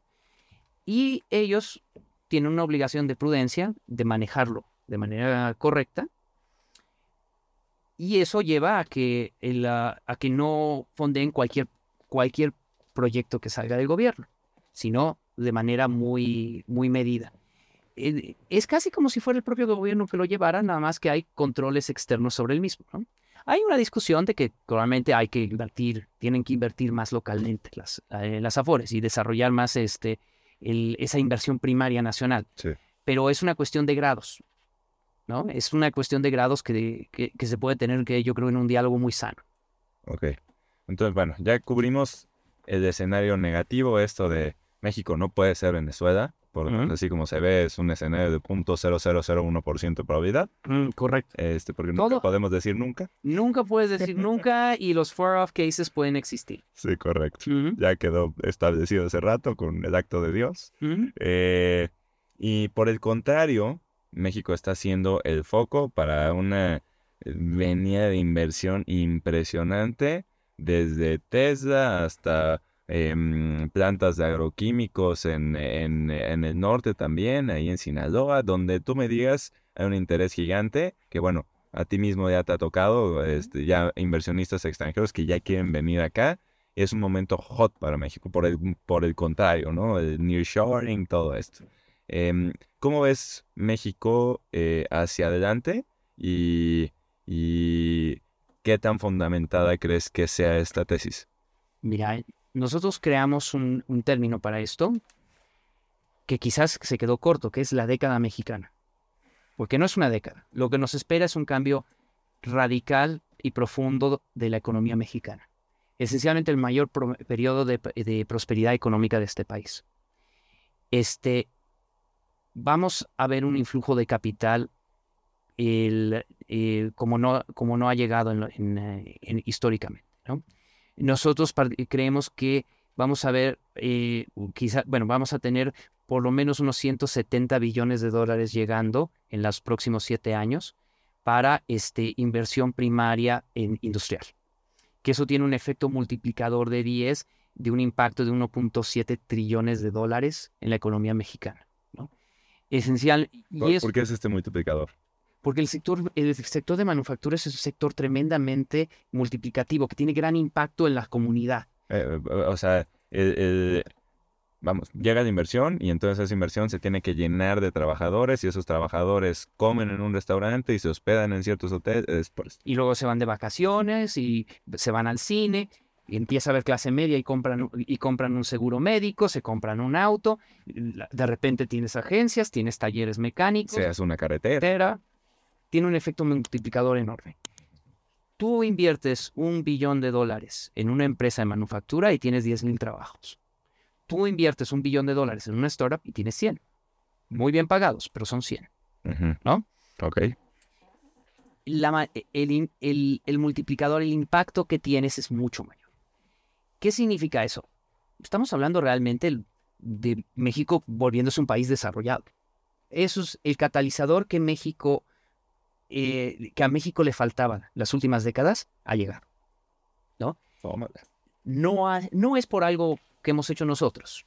Sí. ¿no? sí ha habido intentos de establecer ciertas bases eh, para atraer capital, pero realmente esto, esto es porque México es the least dirty shirt. En un mundo muy complejo, con muchísimos problemas, México es el, país que presenta menos problemas y más atractivo. ¿no? Pasamos de un mundo multipolar, eh, un mundo unipolar, enfocado en eficiencia de cadena productiva a un mundo multipolar enfocado en seguridad de cadena productiva, supply chain security. Security, la seguridad viene de proximidad. Palabras más, palabras menos, pero lo que no, lo que no puedes controlar no es tuyo. En caso de una guerra en China, pues hay un océano de por medio. Y en ese océano flota la Armada China, the People's Liberation Navy. Es la armada más grande del mundo por número de navíos, no por tonelaje, por número de navíos. Pero eso es suficiente porque los, gran, las, grandes barcos de contenedores no se llevan bien con los torpedos. En caso de un conflicto cinético, porque ya estamos en una guerra fría con China, en caso de un eh, conflicto cinético, no hay ninguna certeza que esos buques contenedores van a llegar a, a Long Beach. Entonces tienes que tener proximidad, tienes que tener seguridad en esa cadena productiva palabras más, palabras menos, el, único lugar que puedes obtener eso es México. Hay una parte de que uno llama reshore, ¿no? El gobierno americano está tratando de traer a Estados, eh, de volver a traer a Estados Unidos las partes más críticas de la cadena productiva y de mayor valor. Los semiconductores, por ejemplo. Intel, las fábricas que se están construyendo en Arizona y Washington. Gran ejemplo. 40 billones de dólares cada una. ¿no? Madres, 40. 40. Órale. salen baratas, ¿verdad? Órale en, ah, en, en ah, México lo que puede es pues, tomar lo que sigue. ¿no? Estados Unidos, a ver, Estados Unidos hoy tiene un déficit de 5 millones de, trabajadores calificados. O sea, básicamente maquinistas, eh, técnicos que pueden eh, trabajar en una fábrica. Solo el 13% de los jóvenes americanos quieren trabajar en una fábrica. No solo no tienen los profesionistas, no los quieren tener, ¿no? Y tampoco la migración es un tema tabú o sea, en Estados Unidos en el siglo XIX, el 30% de la población era nacida fuera de Estados Unidos. Tú no puedes, o sea, para poder arreglar este problema desde Estados Unidos, tendrías que hacer algo similar, una reforma eh, migratoria que no es fácil. Lo que sigue es que México puede tomar una parte de, pues, de ese sobrecupo, ¿no? Y irse por precisamente la, siguiente, la siguiente parte de esencialidad de la cadena productiva. Y la clave es que es esencialidad, la parte más crítica para que la economía funcione, para que la defensa nacional funcione. ¿no? Y estamos hablando ya no de términos económicos, sino en términos de, de, seguridad de Estado. ¿no? Este, eh, eh, bueno. Y incluso México lo tiene limitado. Ahorita traemos un desempleo de 3.7%. En el norte, ya hoy hay, un déficit de mano de obra en el, en el norte del país vamos a tener que abrir la migra vamos a tener que hacer reformas migratorias para traer trabajadores, vamos a tener que involucrar más a las comunidades del sur y además aumentar su productividad para que puedan este, eh, contribuir más al, a, cubrir este déficit, ¿no? Bueno, pero incluso con todo esto, igual una, la oportunidad es tan grande que también va a haber para, oportunidad para Centroamérica, una parte de Sudamérica, y sí, la parte menos esencial sí puede quedarse en India, puede quedarse en Malasia, puede quedarse en Indonesia, porque ahí sí, si el barco no llega en caso de necesidad, no pasa nada, o pasa, o más bien, pasa poco, ¿no? El impacto es menor. Entonces, este, eh, finalmente, en resumen, como me gusta decir, México tiene dos grandes promotores que han permitido que, que el capital llegue al país, Xi Jinping y Vladimir Putin y ya convencieron a todos de invertir. Ok. Ok. Ya vendieron el país. Ok.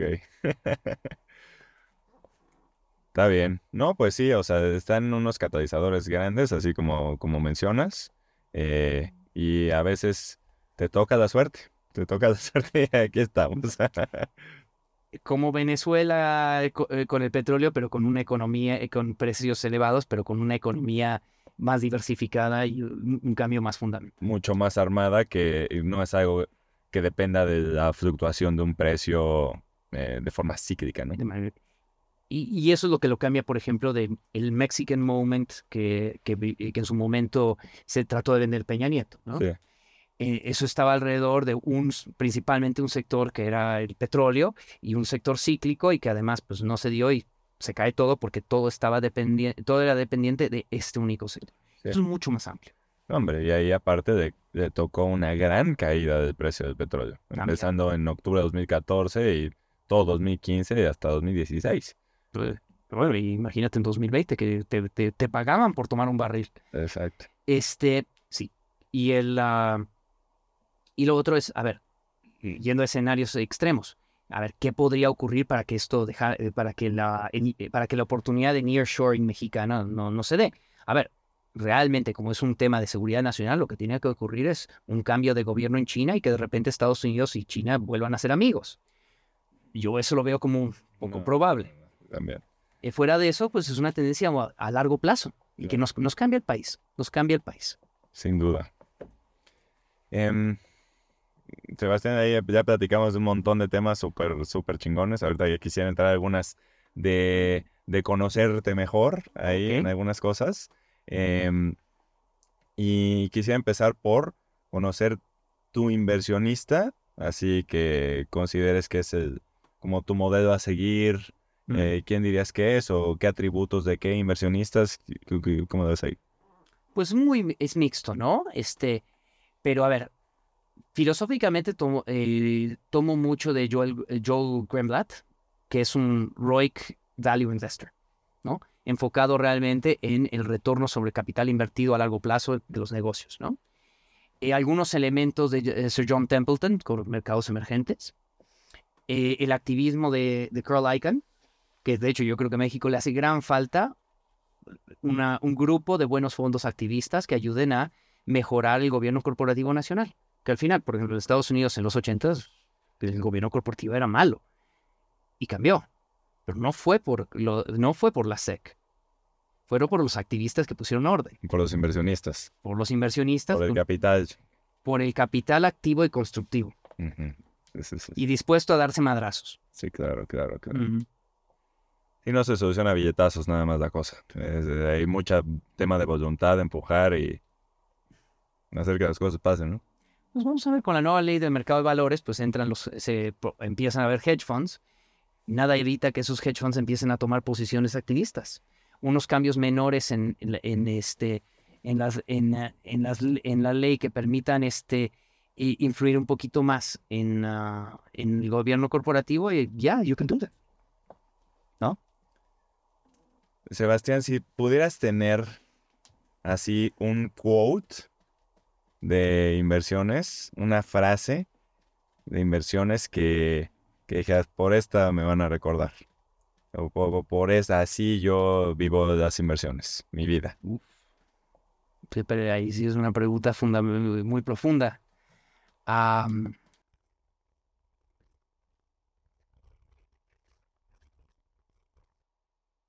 No te la tienes que inventar. Igual alguna que dices recurrentemente. me haces pensar, me estás haciendo pensar y eso es peligroso. Este.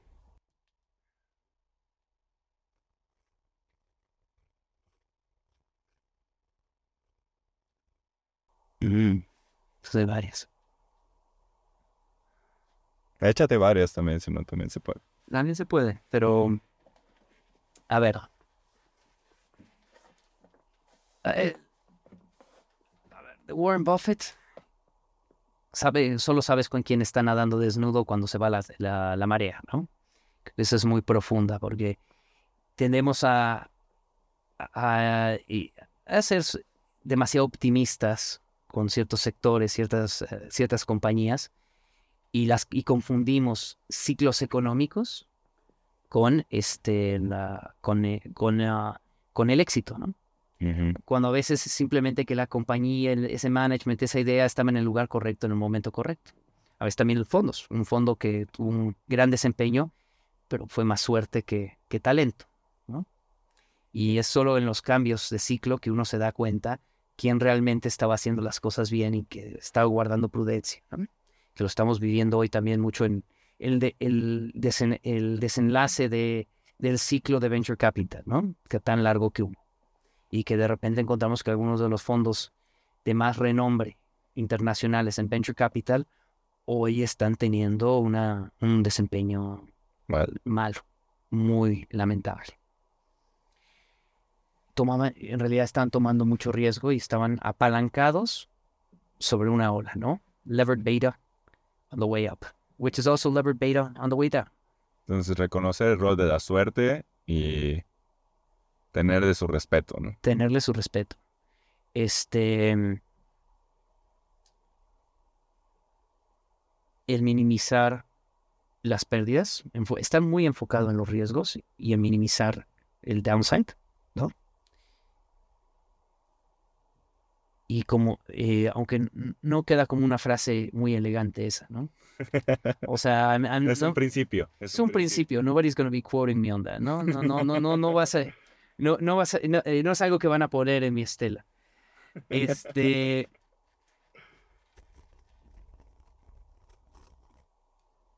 yo creo que es, mira, tener el, el, el, capital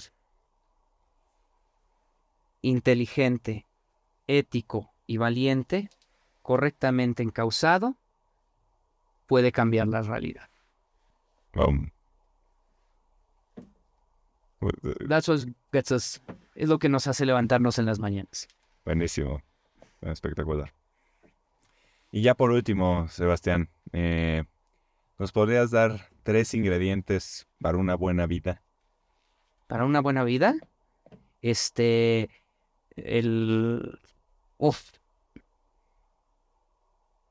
pues te puedo decir lo que para mí me genera una buena vida. Claro.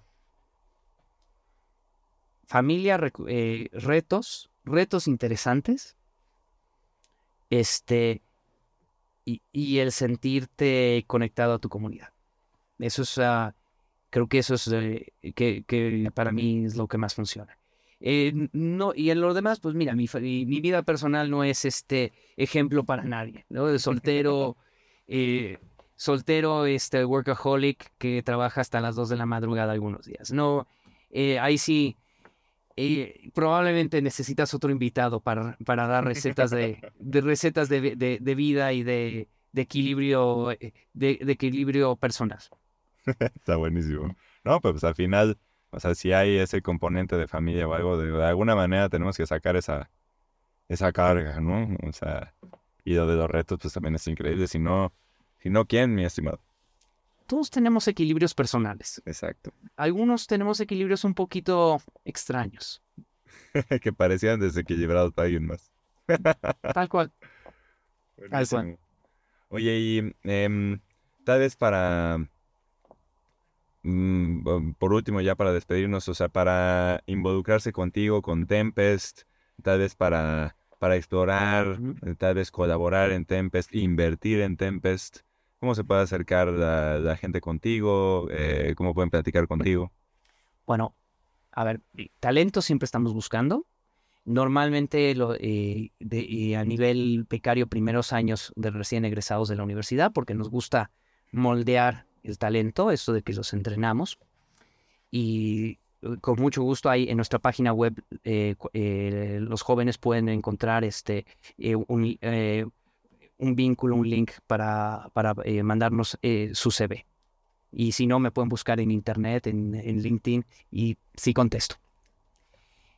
El, luego, eh, a nivel inversionista, mira, es un poquito, ya hay cuestiones regulatorias, pero a ver, nosotros nos enfocamos en inversionistas institucionales y family offices grandes, ¿no? Por la naturaleza de nuestro negocio y que si inversionistas retail pequeños este no es un asset class que, les debe, que en el cual deberían invertir porque no se pueden diversificar.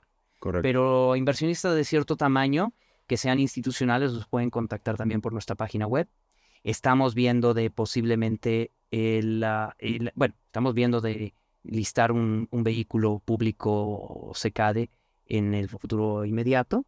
Ya haremos público, cuando tengamos las autorizaciones regulatorias necesarias, haremos público ese, ese lanzamiento.